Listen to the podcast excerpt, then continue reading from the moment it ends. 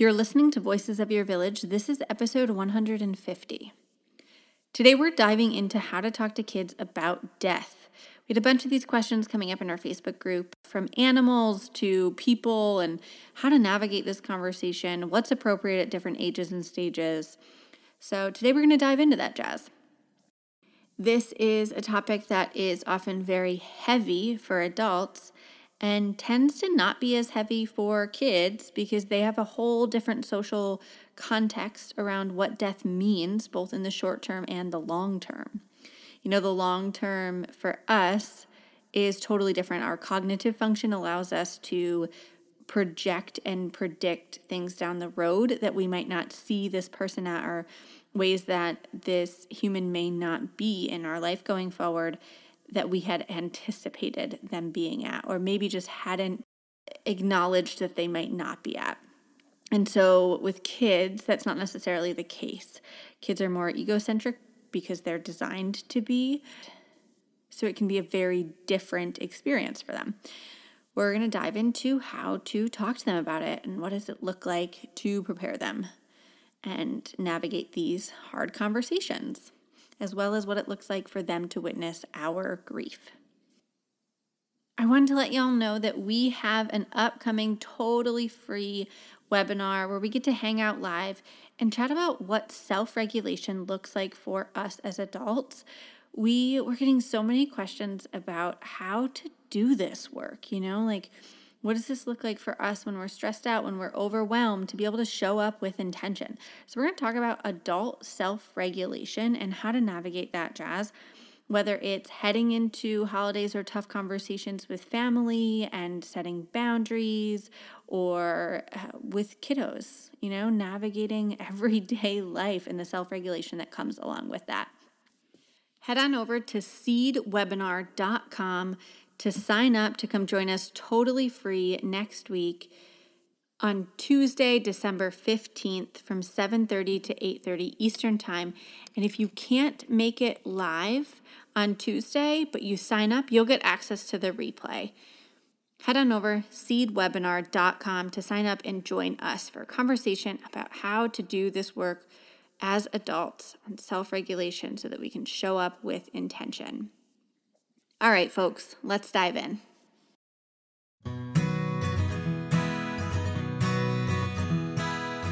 Welcome to Voices of Your Village, a place where parents, caregivers, teachers, and experts come to support one another on this wild ride of raising tiny humans. We combine decades of experience with the latest research to create the modern parenting village. Let's dive into honest conversation about real parenting challenges so it doesn't have to be this hard. I'm your host, sleep consultant, child development specialist, and passionate feminist, Alyssa Blask Campbell.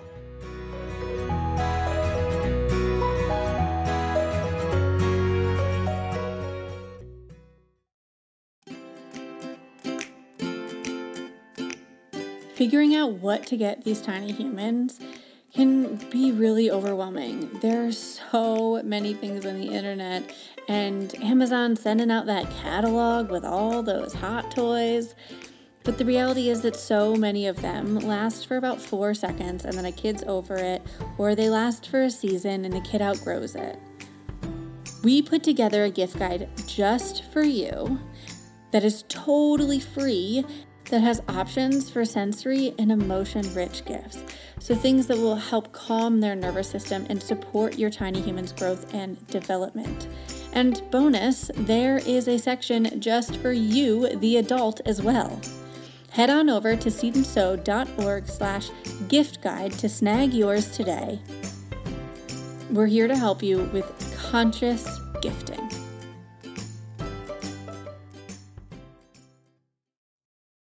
Death is one of those topics that for us as adults, we have a whole different context around than kids do. We cognitively understand that we won't see this human anymore, and we attach so much meaning to that. For us, that might mean oh, they won't see my child take their first steps, or they won't be there for my wedding day or they won't be there when I I'm navigating another hard season and I love to turn to this person for support.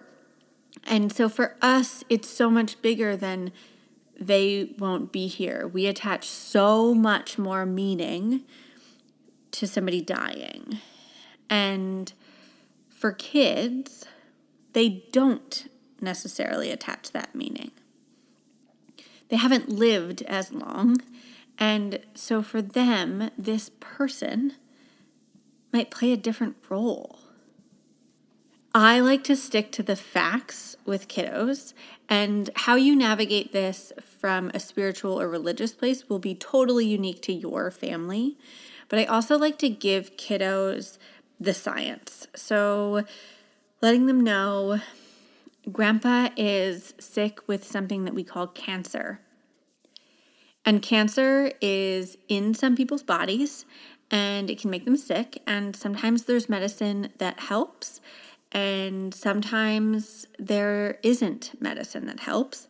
And grandpa has one of the kinds of cancer that doesn't have medicine that helps, they won't take it away.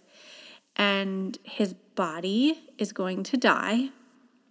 And we don't really know when, but we know some point his body's going to die. And when we see him, he might look a little different.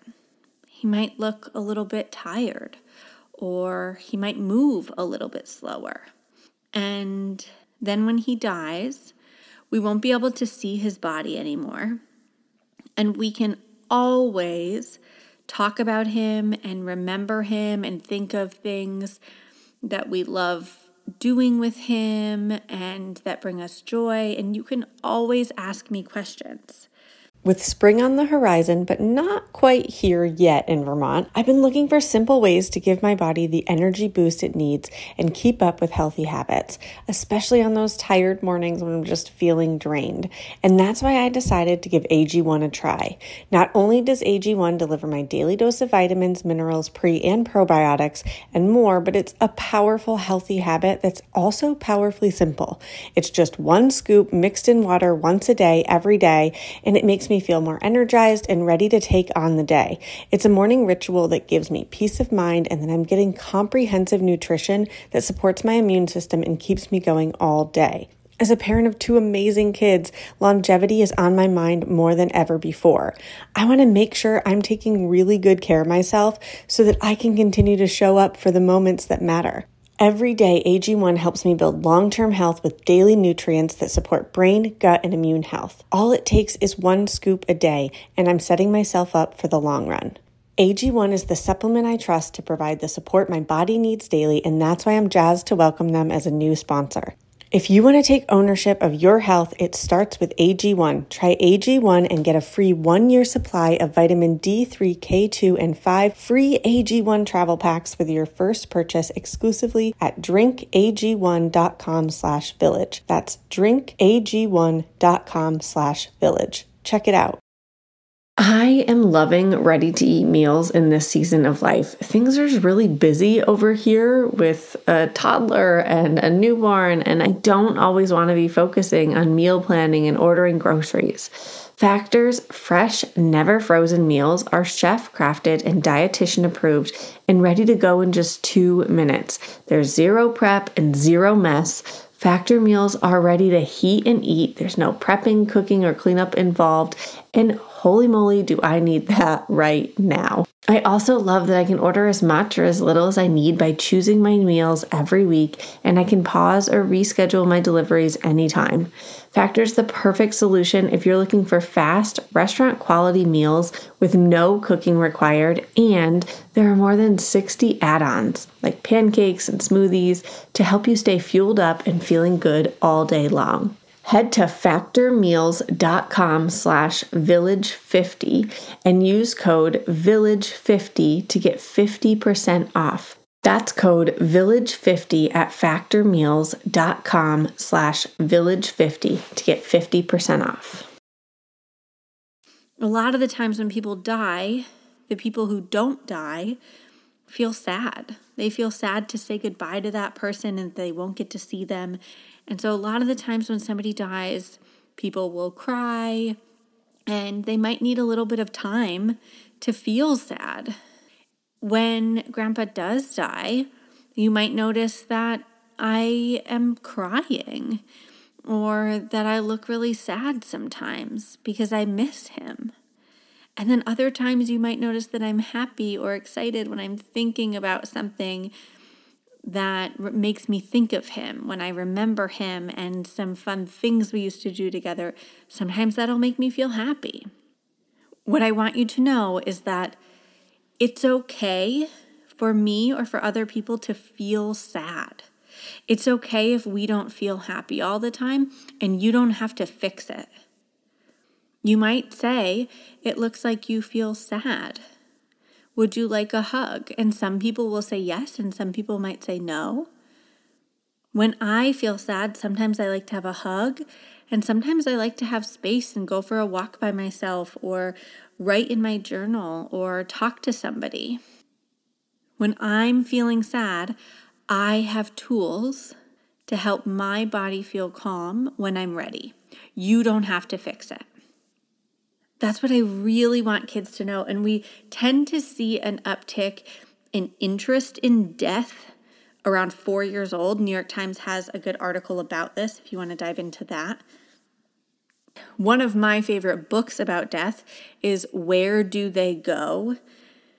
And it really just acknowledges that, like, you can still remember them, and sometimes maybe when the wind blows, you might think of them, or when there's a certain smell, you might think of them. Acknowledging that there's a both and, that you can feel sad and you can feel that comfort of remembering somebody. I think it's really important to continue to acknowledge that this person or this animal or whatever it is or whoever it is that died, that we acknowledge them. Like, oh yeah, do you remember when Scout used to run and jump and lick your face when you would come in the door? That was so funny. Sometimes it was really overwhelming because Scout would jump so much. And sometimes I really loved it. And when I think about it, sometimes I miss it. And sometimes it just makes me f- smile and feel happy. You know, just checking in and acknowledging. And for some folks, it might be a book where you have pictures and things to remember someone by. There's no right way to do this, and a lot of it will come down to like what you practice spirituality wise or from a religious standpoint. But I love to give kids the science of what's happening in the body. I also think it's really important to let kiddos know that everybody dies. It's a part of being alive is that you'll die someday and that most people die when they get really old.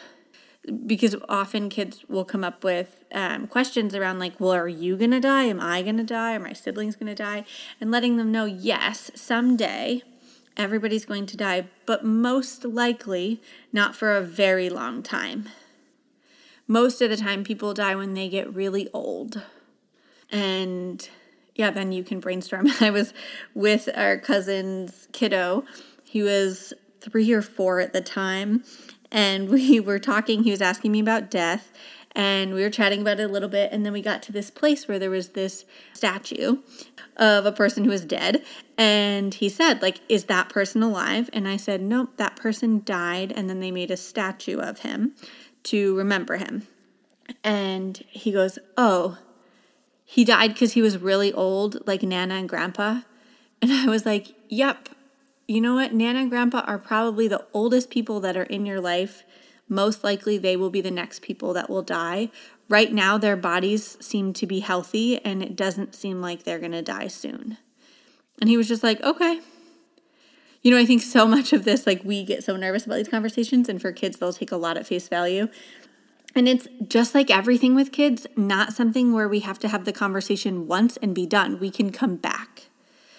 We can always be like, you know what? I was thinking about that conversation we were talking about the other day with death, and I'm just curious if you have any questions. I forgot to mention X, Y, and Z. We can always come back to it if need be. Come on over to Instagram, come into our Facebook group, and let's dive into some questions together. We are here to support you on this journey. Thanks for tuning in to Voices of Your Village. Check out the show notes for this episode and all past episodes at voicesofyourvillage.com. Did you know that we have a special community for all of you to be a part of so that we can all gather together to raise emotionally intelligent humans? Head on over to Facebook, search Seed and Sew colon Voices of Your Village and dive into that Facebook group. We cannot wait to hang out with you and collaborate on raising these tiny humans.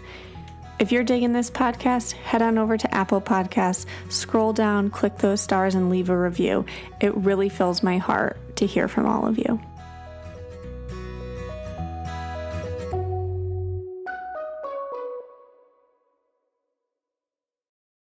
Hey there, I'm Debbie Reber, the founder of Tilt Parenting and the author of the book Differently Wired.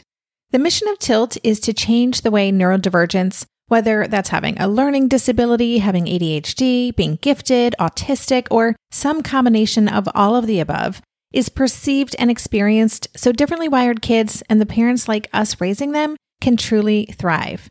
On the Tilt Parenting podcast, I get to talk with authors, therapists, educators, and parenting experts who are committed to this mission. I ask the questions my listeners are most curious about when it comes to supporting our kids. And in turn, my guests share strategies for challenges, out of the box ideas for navigating school, best practices for therapies, tips for advocating, and so many thoughtful insights on what it really takes to help our kids grow up feeling seen and respected so they can create awesome lives for themselves. I know that raising a differently wired kid can feel overwhelming and isolating, but I promise you, you are not alone, and it can feel so much better. If you're on this parenting journey, come listen to Tilt Parenting. Together, we can shift this paradigm and show up for our exceptional kids with hope, possibility, and joy.